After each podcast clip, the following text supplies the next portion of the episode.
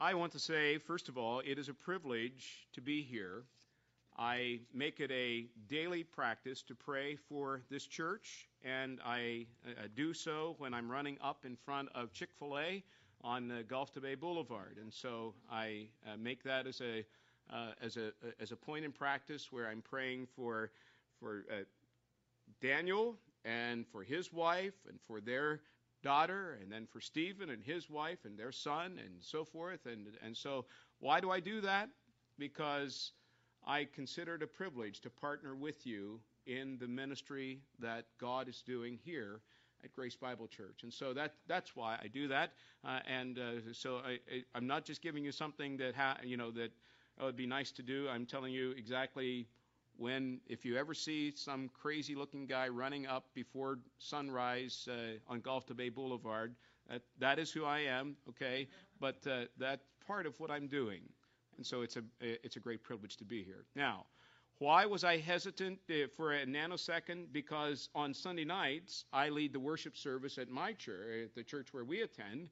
And so it was a point of uh, when I was asked, "What would you be doing Sunday night?" I said, "Well, I'll, I'll be be at our church." Uh, uh, and and when I was asked, though, it was one of those points of uh, you're to be ready in season and out of season. And so I was instructed to simply go through and give what I give in class, and I'm not going to do that. So I'm going to ask you to take your Bibles, take your Bibles, and turn with me to the book of Isaiah.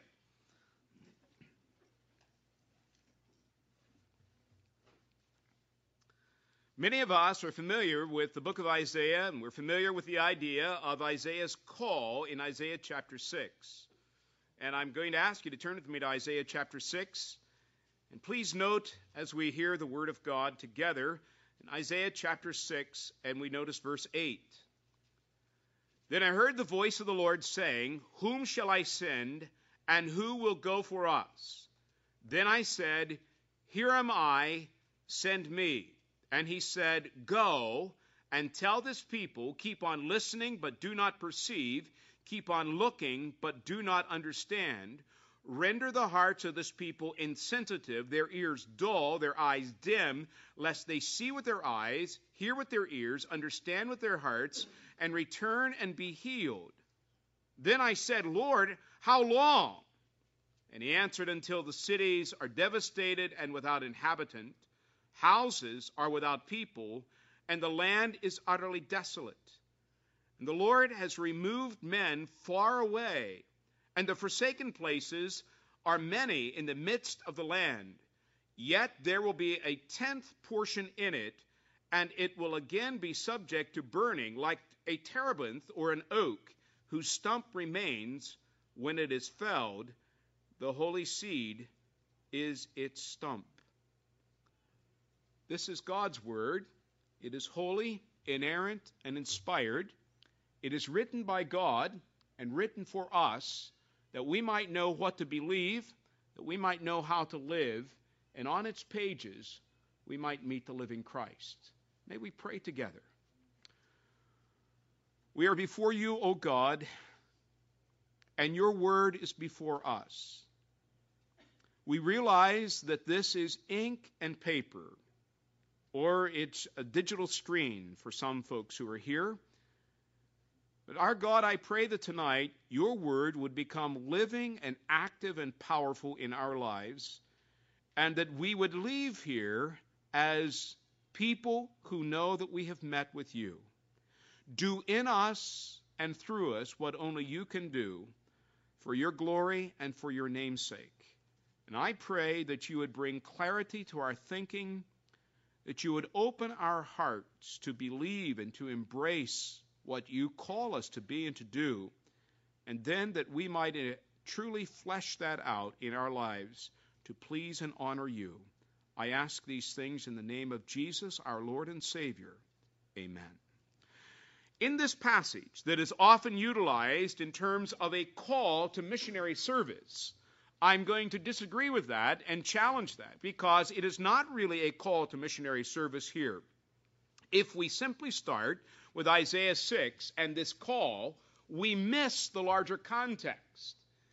in Isaiah, the book of Isaiah, the call of Isaiah is situated in the midst of a sequence of events. If you go back with me to the start of Isaiah chapter 6, you take note, it says, In the year of King Uzziah's death, I saw the Lord sitting on a throne, lofty, exalted, with the, the train of his robe filling the temple. Now, you say, okay, why in the world would you identify something as a place marker at the death of someone? Well, that is kind of a, a different sort of a situation. Uh, and yet, when somebody significant in your life has died, that does become a distinctive place marker for you. Uh, go back with me to the first chapter of, of Isaiah, Isaiah chapter 1.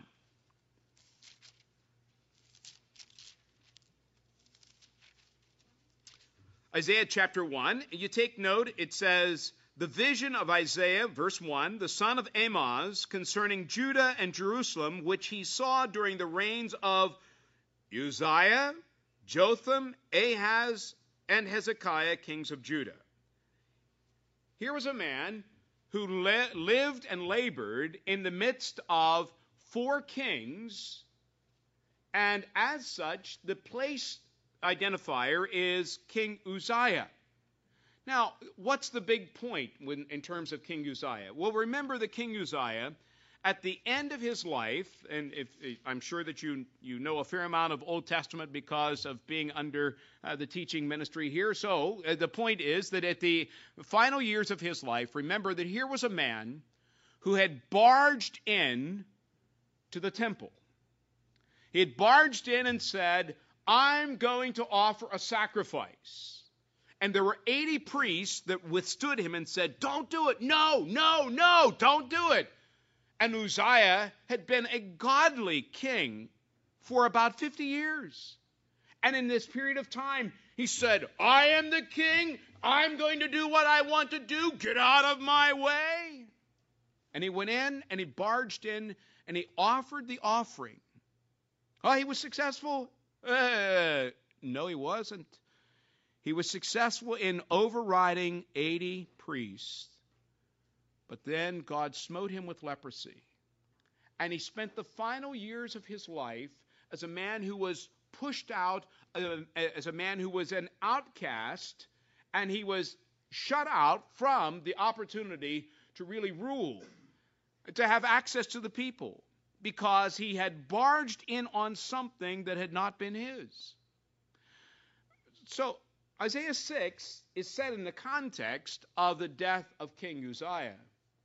But Isaiah 6 is not just said in the context of King Uzziah, it is said in the context of the whole context of verse 5 or chapter 5. So please back up with me to Isaiah chapter 5. One of the very first messages that I ever preached, 1973, was on Isaiah chapter 5 and the opening verses of it. I really didn't have a clue at that point, as an 18 year old, of the magnitude of what followed, but I was captivated as a farm kid in terms of what it said in the opening verses. Follow with me in Isaiah 5, verse 1. Let me sing now for my well beloved a song of my beloved concerning his vineyard. My well beloved had a vineyard on a fertile hill and he dug it all around, removed its stones, and planted it with the choicest vine. And he built a tower in the middle of it, and he hewed out a wine vat in it. Then he expected it to produce good grapes, but it produced only worthless ones. And now, O inhabitants of Jerusalem, men of Judah, judge between me and my vineyard. What more was there to do for my vineyard that I may that I have not done in it? Why, when I expected it to produce good grapes, did it produce worthless ones? So now, let me tell you what I'm going to do to my vineyard. I will remove its hedge, and it will be consumed. I will break down its wall, and it will become trampled ground. I will lay it waste. It will not be pruned or hoed, but briars and thorns will come up.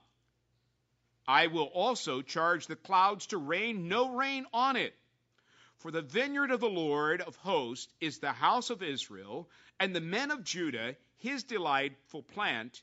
Thus he looked for justice, but behold bloodshed, for righteousness, but behold a cry of distress. And then if you move through the next verses, you move through verse 8 through the end of the chapter, you find a series of six woes. He begins by talking about the matter of their greed, and as a result, there's going to be the economic breakdown. He says that they're going to go out and they're going to plant one measure of, of grain in 10 acres, and instead of getting at least 10 measures back, they're going to get one tenth of that measure that they planted. Now, now, just, just think with me for a moment. Anybody here do any farming or gardening? Okay. If you go out and you and you take a pack of seeds out, okay, to plant, are you expecting to get more back than you plant? Yeah. Now, if you own if you planted a pack of 100 seeds and your total crop equaled 10 seeds, would that be very encouraging for you? Do you understand the dynamic? Okay? You plant 100, you're planning to get thousands back, and you get 10 back. Yeah, you, you, you, you kind of want to hang it up on terms of farming and gardening, except that's what he said economically. Now let's see.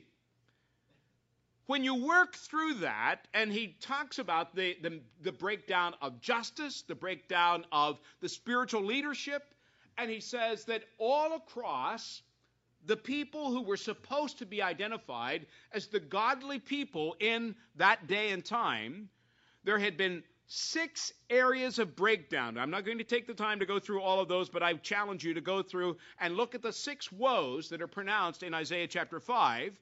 And he comes to the end of it, and he talks about this whole circumstance that was epitomized with Uzziah's leprosy.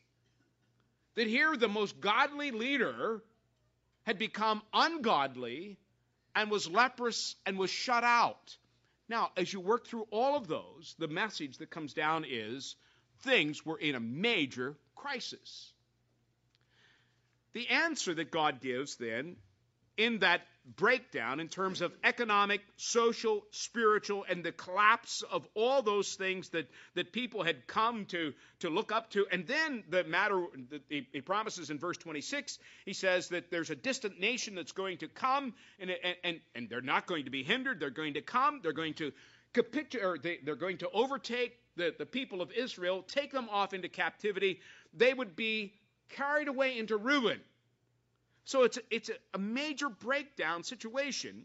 And, and so you pick up with me at verse 30. And it shall growl over it in the day like the roaring of the sea. If one looks to the land, behold, there is darkness and distress. Even the light is darkened by its clouds. In that bleak, dark, heart-rending situation, Isaiah is confronted with a vision of God. And it's in the vision of God that you come with the unfolding there, where God points out in terms of the corruption, in terms of the, the, the, negation of things spiritual in that area. So pick up with me in chapter 6, verse 1. In the year of King Uzziah's death, I saw the Lord sitting on a throne, lofty and exalted, with the train of his robe filling the temple. Seraphim stood above him each having six wings. With two he covered his face, and with two he covered his feet, and with two he flew. And one called out to another and said, Holy, holy, holy is the Lord of hosts. The whole earth is full of his glory. And the foundations of the thresholds trembled at the voice of him who called out, while the temple was filling with smoke. And then I said, Woe is me! For I am ruined, or the older translation says, I am undone, because I am a man of unclean lips, and I live among a people of unclean lips. For my eyes have seen the King, the Lord of hosts. Then one of the seraphim flew to me with a burning coal in his hand, and which he had taken from the altar with tongs, and he touched my mouth, and with it said, Behold, this has touched your lips and your iniquity is taken away, and your sin is forgiven. Notice with me, in this context of the breakdown, the answer for the people of Israel of that day was still that there is a God in heaven who rules, there is a God in heaven who reigns, and there is a God in heaven with whom we must give account. In that circumstance, he has this vision. He comes to grips with God. It doesn't say that he gets to see God. He sees the seraphim, and, and as he sees the seraphim, notice they, they, they cover their feet. The point is, they understand the pattern and the path of direction. No, they're not going to go their own way. They want to go in the way to please and honor God. He, he t- you take note further, he sees this smoke, so he can't, he, he, sees this overwhelming experience, but he can't encounter it because the smoke is there and it blocks his vision. He can't see it, but he's aware that he's in the presence of God. And the fire is a symbol in the Old Testament of judgment. He comes face to face with the judgment of God, and he doesn't say, Well, I'm a jolly good fellow. Why shouldn't I be up uh, front and center? Instead, he says, I am a wretched sinner. I am undone. I am ruined. I am speechless. I have no access to you. And one of the seraphim takes the tongs, and the fire that comes, instead of destroying him, touches his lips and cleanses him. Now, notice what he had said. He said, I am a man of unclean lips, and I live among a people of unclean lips. Their confession. Out of the abundance of the heart, the mouth speaks. And so it's, it, it's in that whole sequence of things where when the message comes to him and when he is confronted, notice he is not destroyed, he is forgiven. Now, entering into the ministry, is one of those things that people like to look at and say, My, wouldn't it be nice to have a job where you only work one day a week? You know, uh, what are you doing the other six days? Hey, what's it like to have six days off and you only work one day a week? Man, wouldn't it be nice? You live in a nice pastorium or parsonage or a nice manse, as the Presbyterians identify it. You live in a manse. It's a house, okay? Uh, but but but you see, all, all of those, the, my the perks. Oh, what an incredible thing! And you have all these people, and you pass the plate around, and you get to collect all that money and put it in your pot. Wow! That is much of the attitude that is expressed by many people in terms of entering the ministry. I want to challenge you that the realities of what Isaiah encountered in Isaiah 6 are not callings to missionary service in a foreign mission field. They are callings to ministry in the midst of a breaking down and broken down society. Do you have to look very far to find a breaking down and broken down society today? Anybody? Did you have to look very far? For us to get here tonight, we drove across the Courtney Campbell Causeway. The Courtney Campbell Causeway was absolutely choked with people not headed to church. And I doubt that they were in church this morning. It was choked with people there for their opportunity to have a day at the beach, a day at the side of the bay, or whatever you want to call it. Uh, there's not a whole lot of beach there along Courtney Campbell Causeway, but it was absolutely choked with people. It took us a full 30 minutes to go from one side of the of, of, of the Tampa Bay to the other side, and no accidents along the way. But see, I was reminded as I as we sang in this last song we yearn to see churches full. We yearn to see the houses full of people worshiping and honoring and loving the Lord. But wait a minute. Do we simply curse the darkness? Or do we say, Oh God, raise up those who are willing to say, we are going to go and faithfully serve the Lord in being a light in the midst of a darkened world. That is the confrontation that Isaiah had in Isaiah chapter 6. As we went further, notice that God did not promise him, Isaiah, you are going to have a mega church and you're going to have thousands of people dropping, and you know, they're going to hook up to your iPods and they're going to want to get your podcast and they're going to want to be on your website and they're going to want to subscribe to your tapes. Uh, notice what it says as you go on in Isaiah chapter 6.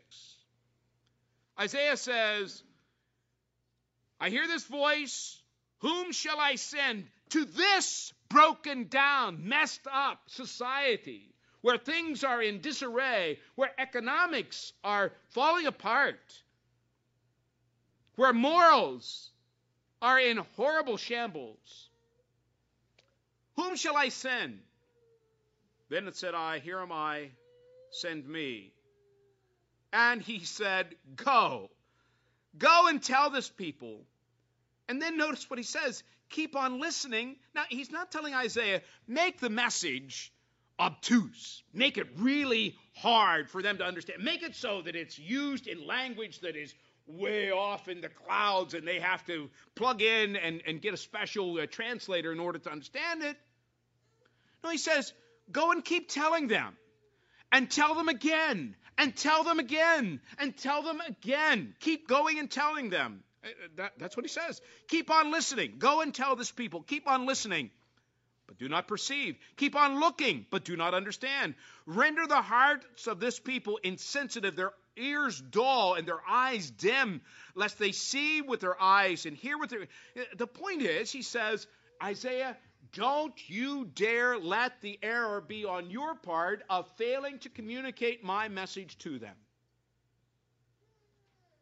You say, well, well, well, Isaiah was this great prophet of the Old Testament, and, and uh, uh there's a lot of profound theology in the book of Isaiah. Oh, yeah, there's profound theology. But go with me to Isaiah chapter 40.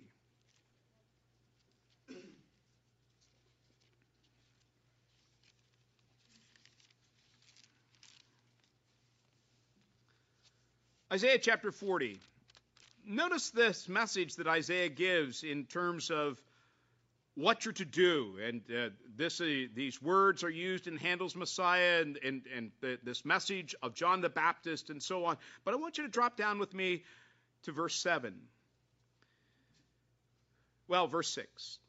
A voice says, Call out.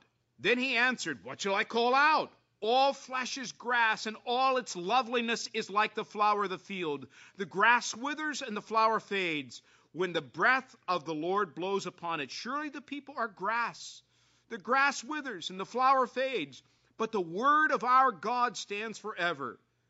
Get yourself up on a high mountain. O Zion, bearer of good news, lift up your voice mightily. O Jerusalem, bearer of good news, lift it up. Do not fear. Say to the cities, here is your God. You see, he's saying, go and introduce people to God. Go to the, look for avenues. Go to the people and tell them, here is who God is, and here's who you need to know. And he goes through those wonderful verses that you find in terms of the theology that unfold in Isaiah 40. But go with me to, to the very end, a verse that you're probably familiar with, verse 31. Well, verse 30 and 31. Though youths grow weary and tired, and vigorous young men stumble badly, yet those who wait for the Lord will gain new strength. They will mount up with wings like eagles. They will run and not get tired, and they will walk and not become weary. Any of you have a, a, a verse that you really enjoy out of the book of Isaiah? It, it, I mean, there are lots of them.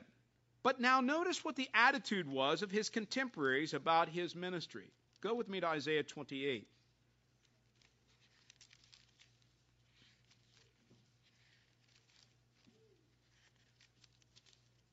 Isaiah 28. Isaiah has begun in Isaiah 28 giving a message about the northern kingdom, about their sin and their rebellion against the Lord.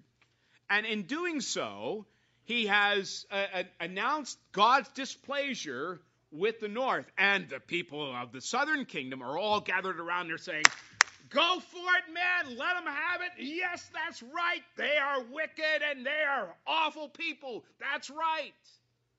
But notice what he says. He turns in verse 6. Uh, yes, uh, let's pick up at verse 6. A spirit of justice for him who sits in judgment, and the strength to those who repel the onslaught at the gate. And, and, and so to this point, he's talking about the northern kingdom now. Verse 7, he turns the attention on the ones that are sitting around him. And he says, And these reel with wine and stagger from drunk from, from strong drink. The priest and the prophet reel with strong drink, and they are confused by wine, and they stagger from strong drink. They reel while having visions. They totter when rendering judgment. For the tables are full of filthy vomit without a single clean. Pl- whoa, whoa, whoa. Isaiah. It was okay when you were preaching against those other people, when you were announcing how nasty they were. Isaiah, you're out of bounds to say anything against us. Notice what they say in verse 9. To whom would he teach knowledge? And to whom would he interpret the message? Those just weaned from milk? Doo doo, little babies. And those that, that have just been taken from the breast? For he says, order on order, order on order, line on line, line on line, a little here, a little there. Uh, the words in the Hebrew are actually do and do, do and do, do and do, do and do, like you teach a little baby. Okay? Like you're teaching Elena. Okay? Yeah. Do and do, do. I mean, it's not that, you know, her daddy doesn't come along and say, now, Elena, I want you to understand this profound theological eh, lesson. Eh, eh, I'm sure that I'm sure that you're teaching her plenty, but I, you work on very basics, right? That's the accusation they had against Isaiah. Isaiah, who do you think you are? Are, are?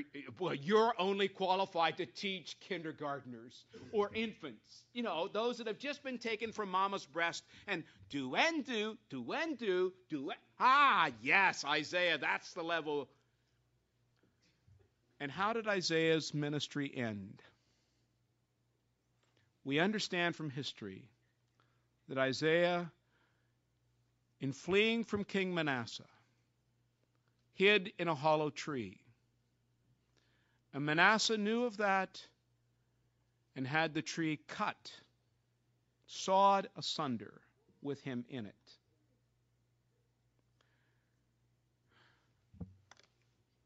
Now, I hope that your pastor is not sawn asunder.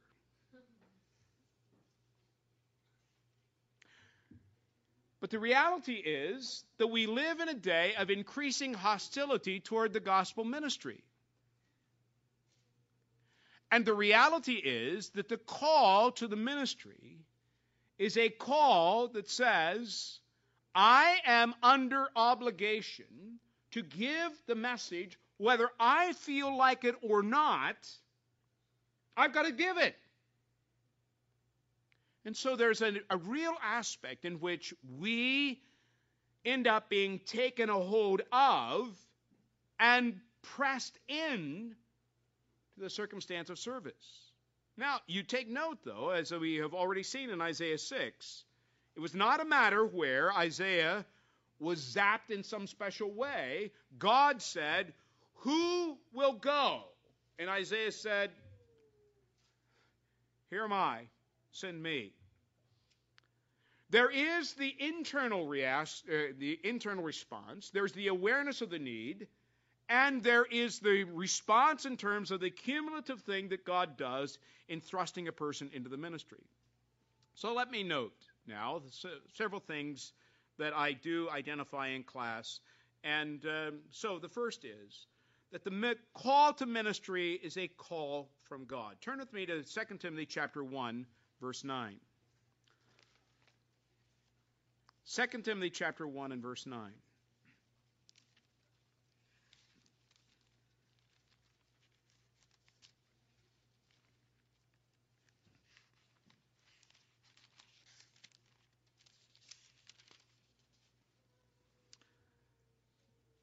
Let me back up to verse 8. Therefore, do not be ashamed of the testimony of our Lord or of me, his prisoner, but join with me in suffering for the gospel according to the power of God, who has saved us and called us with a holy calling, not according to our works, but according to his own purpose and grace, which was granted us in Christ Jesus from all eternity but now has been revealed by the appearing of our Savior Jesus Christ, who abolished death and brought life and immortality to light through the gospel, for which I was appointed a preacher and an apostle and a teacher. So, my first statement is a call to the ministry is a call from God. It is not simply, I recall when I was in high school, I was sitting down in the guidance counselor's office, and they asked me, said, So, what do you plan to do when you graduate from high school? Here, here's a list of things, check off, and, and, and none of them was the call to the ministry. And I said, I'm planning to go into the pastorate. He said, Oh, he said, that's not one of those that you check off. He said, How did you come to choose that? Well, I said, I didn't really come to choose that. And I remember Mr. Gray looking at me and saying, Really? How did that come to pass? Well, I'll tell you uh, just a little bit in terms of my own experience in that. When I was two years of age, my grandfather died. But prior to his death in 1957, I am told, I remember seeing him, but I am told that he looked out and he said, There is my little Billy Graham. Someday he's going to be a preacher. I didn't know this, but uh, I was aware in terms of, uh, as, as, as a little kid, I would remember when I was three, one day, my wife, my, my wife, my mother, excuse me, my mother, yeah, I wasn't married at age three. Uh, my mother was ironing clothes. And I remember sitting on a little rocking chair, and I was rocking, and I said, Mom, do you know what I want to do when I grow up? She said, No. I said, I, I want to be a preacher. I was three years of age. You say, Well, what do you know at age three? Obviously not a whole lot. I was sitting with some students on Friday, and they asked, uh, uh, so they said, You've been in school all of your life. I said, No. I said, Not for the first six years. They said, How old are you? I said, I'm 56. They said, You mean you've been going to school for 50 years? Uh, yeah, just about. Okay, so uh, that's that's the reality on those things. But so no, I didn't know a whole lot at age three. Okay, I, I'm, I'm freely acknowledge that. But here is a book. You can see it's a book, okay? You can see it's a book. But I have it's written in the front of it, November 18, 1958. That's a little while ago, okay? That's a little while ago. I was at a Bible conference, and the president of Wheaton College, V. Raymond Edman, was speaking. V. Raymond Edman was sitting at the front and he was selling books after he'd uh, spoken. He was selling books, and uh, he was autographing them for people that were interested. I had my Bible, uh, you know, and our practice was as kids at that time that, that you would go and you would get this famous speaker to sign your Bible. So here I am. Is there anybody here age three? Anybody three years of age? All right, there you have one with a Wheaton shirt on, no less. Okay, all right. I was his age. So, so look there, okay? I was his age. And I walked to the front, And V. Raymond Edmonds said to me, he said, Go get your parents. Now, my parents were like any other parents. They were, you know, busy after a meeting and talking and fellowshipping because this, Bible conference was a number of churches from that particular area in southwestern Pennsylvania that would get together once a once a month uh, for this uh, Bible conference, to uh, the the third Monday and Tuesday of, of the month. And they've been doing that for more than 50 years. Yeah, obviously more than 50 years now. But anyway, the point was they were doing it for a long time. But I was his age. And I go back and I pull on my dad's coat and I said, Dad, the speaker wants to talk to you. My dad is thinking, oh no, what did he say? So dad and mom come forward and they wait their turn. And so I here I am with my dad and mother waiting in line to talk to this man. And the man that night wrote his name in the front of this book, and he signed it down here at the bottom and wrote Nahum 1:7 in it. And he gave it to my parents, and he said, I want you to take this home and keep this for when this boy grows up. He said, because I believe that he's going to one day be a preacher, and this book will be of help to him. Now, what in the world did he know or I know at that point in time? So, you see, that's where I, I what, what, I'm going to say in a few moments, I want you to understand there's some challenging things in that. When I was baptized at age seven, uh, water baptism by immersion, one time backward, okay. I was in the, in, in the, the a Baptist church, so I was baptized one time backward by immersion, all right. So, those of you who are trine immersionists, no, I have not been I've not been fully baptized. If you hold it, it's got to be trine immersion. But I was baptized. But I remember Lewis Hunter that night saying, I'm glad Carl waited to be last to be baptized tonight. He says, because I believe that one day he's going to be in the ministry. And I'm glad that he wants to make known his commitment to follow Jesus Christ. I'm a little kid. What do I know? Any seven year olds here? Okay? No seven year olds here? Okay. Well, uh, you, you, you, can, you can frame it, okay, in understanding that. But when I got into high school, the last thing I wanted to be was in the ministry. And I remember it was before I'd gone to see our guidance counselor, you had this mandatory meeting with him uh, in high school. I remember standing in my uncle's barn and looking up at the, the cows that I was helping to milk and saying, God, Let's forget this thing of me going into the ministry. I'm going to commit myself to being a farmer in Fayette County, and I have my Farmall tractor, and I'm going to be the best farmer, and I'll help everybody I can in Fayette County. Two weeks to the day, I was going to pick corn for my dad. I'd gotten a corn picker. I mean, I was a teenager, but I got a corn picker, got it back in operation, and, and I was going to pick this field of corn for my dad to help my dad. And um, I'm riding on my Farmall tractor, and I, I went to go to my uncle, another uncle's place, to get a wagon to put the corn in. You know, the, I'm, I'm, I'm flying across the field on my tractor, and I realized I'd forgotten the SMV sign. Now, that's a triangular reflecting sign that is required, uh, it became required that year for tractors that were on the road. They had to have the SMV sign on. So, okay. I go to turn around, and the tractor, I was going too fast, the tractor turned over side to side. If any of you are familiar with farm equipment, you, uh, you understand that most people who ever have that experience simply are killed. The steering wheel simply cuts their head off. I remember as the tractor had flipped over, I looked up, and here is this big tractor tire coming down on my head just as the magneto shut off. It stopped. I mean, literally that far away from my head. I got up, and my God, it was a red Farmall tractor, was destroyed.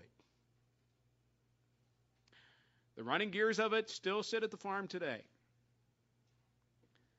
But I remember that day of saying, Oh God, I have rebelled against you. I will go and prepare for the ministry. I'm a hard headed person. And God has to get my attention, and He certainly got it. But I came to Clearwater after going to a different college. I, I mean, the very next day, I, had had my application to go to a Bible college, and I'd had it and had it and had it, and said, No, I'm not going to. Uh, I'm going to be this farmer. The next day, I put it in the mail. I get to that college, and I find out that their theology was really wacko theology. I left. I hitchhiked across the state of Florida to Clearwater. Because while I was there, people said to me, they said, Oh, they said, the last place you want to go is this Clearwater Christian College. They said, There are even students that will come out of there who believe in Calvinism. At that point, I really didn't know what Calvinism was. I had no clue of those things. But the more they told me about this place that I should never go, the more I thought, I better get there.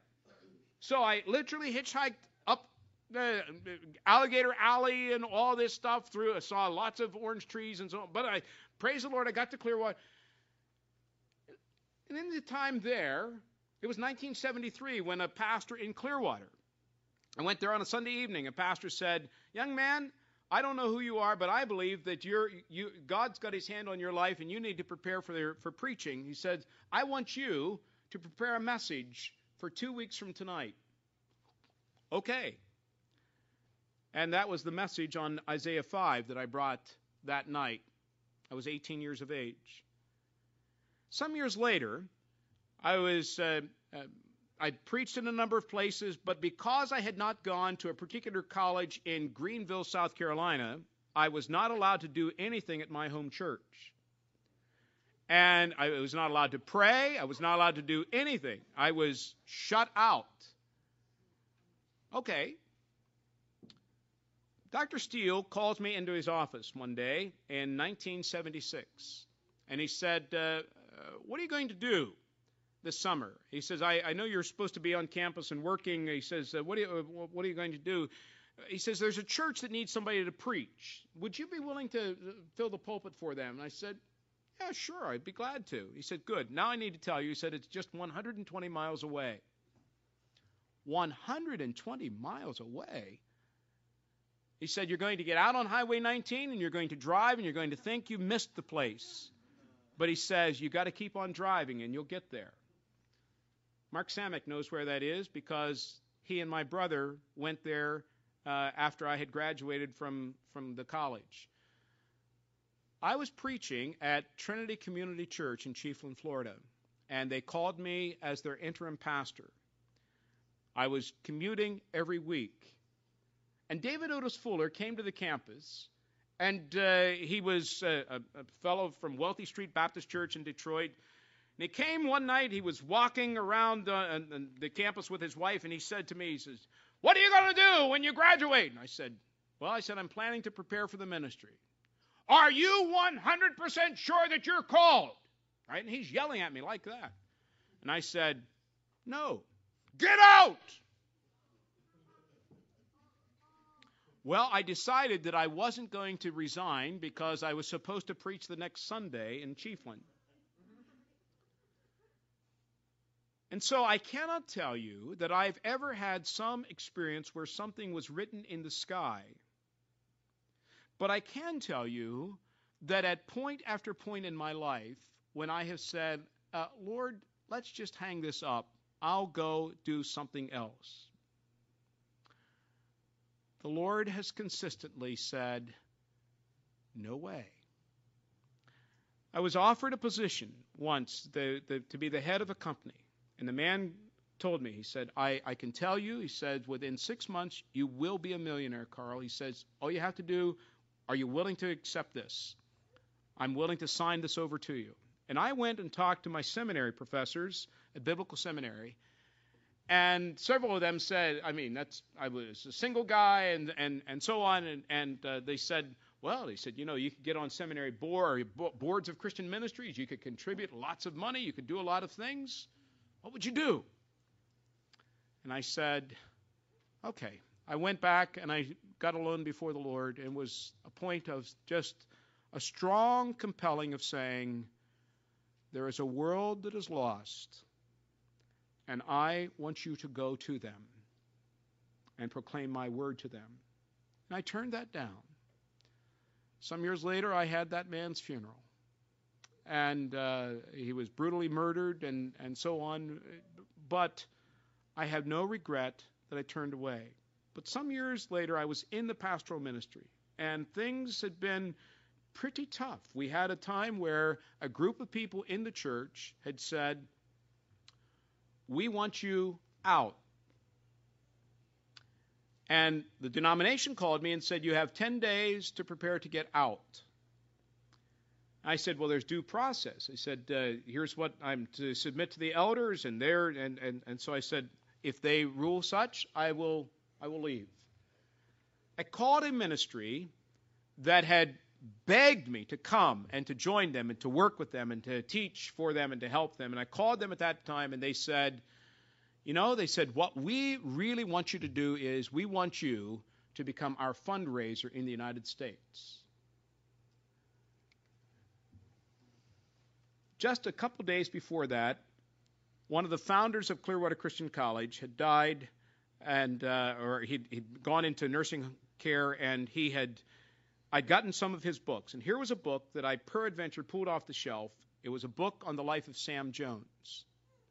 I opened the front of it, and here is written in Jack Murray's handwriting. He says, Oh God, 10 years serving as fundraiser for XYZ ministry, I feel like I have lost the fire and the passion of proclaiming your word. O oh God, would you be merciful and give me back the fire? Was that coincidental that I opened it on that day that I had to make a decision? Are you going to leave the pastorate or become the fund and become the fundraiser? Oh, that wasn't coincidental. It was on that day that I was gripped by the fact of saying, don't make that mistake. And so that's where I share in terms of a practical way of saying that a call of ministry is from God. Number two, and I, I will, th- th- these will not be as long, okay? Number two, God's call is according to his own purposes and grace. We've just read that in 2 Timothy chapter 1.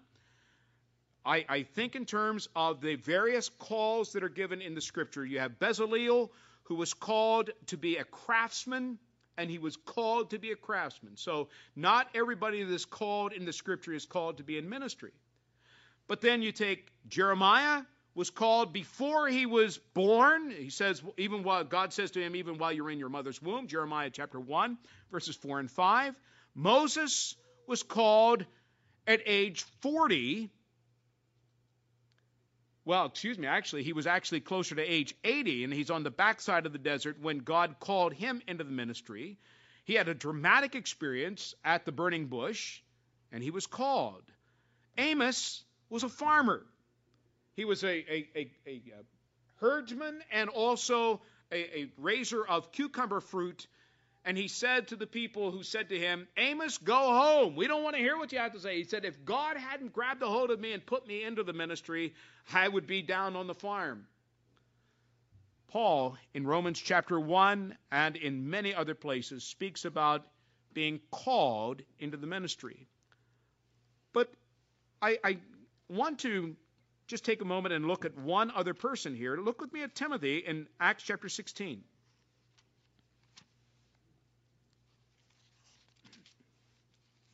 What dramatic experience did Timothy have? Acts chapter 16.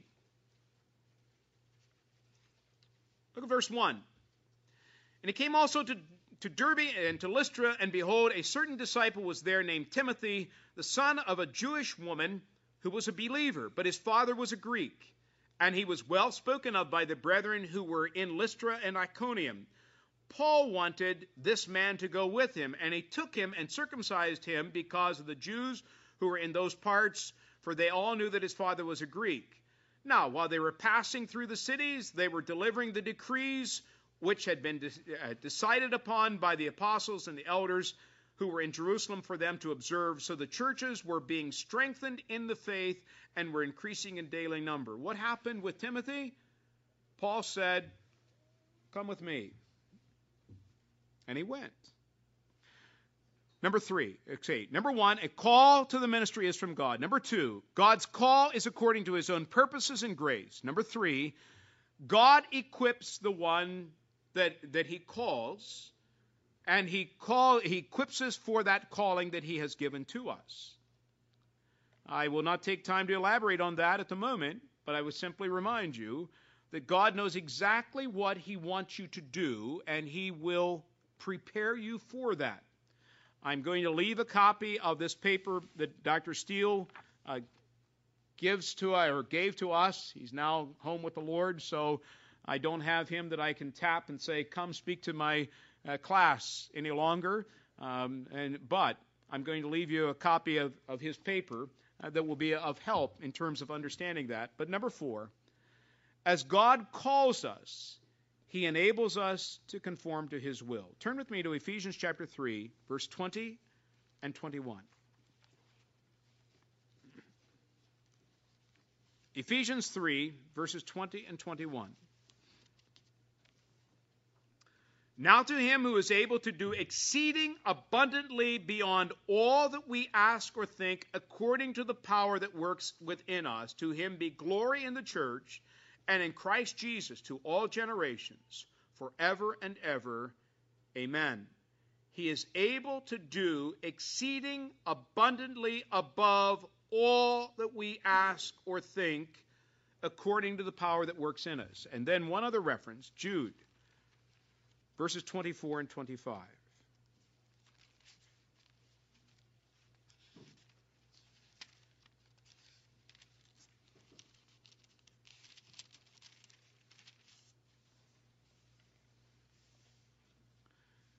Jude 24 and 25. Now to him who is able to keep you from stumbling and to make you stand in the presence of his glory blameless with great joy, to the only God our Savior, through Jesus Christ our Lord, be glory, majesty, dominion, and authority before all time, now and forever. Amen. I share these last two verses as these reminders I recall when I was in college, there were a number of individuals who were absolutely sure that they'd had an experience that God had called them into the ministry. And I've watched one after another that ended up on the casualty list. My fear was that I would become a casualty like they. But one of the great encouragements to me was Jude, verses 24 and 25. If God calls you to serve Him in the ministry and thrust you forward into that responsibility, He is the one who is able to enable you and keep you from falling day after day, year after year, decade after decade for his glory. Let's have a word of prayer, and then I will open it for questions uh, in terms of things that you, you desire. Lord,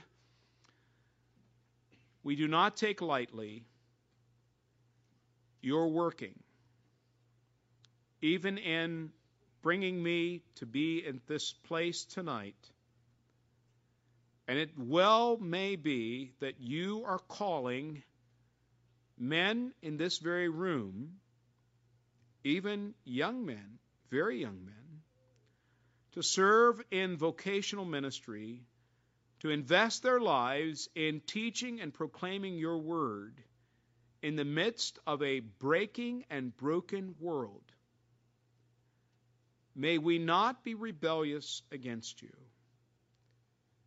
And God, I pray for those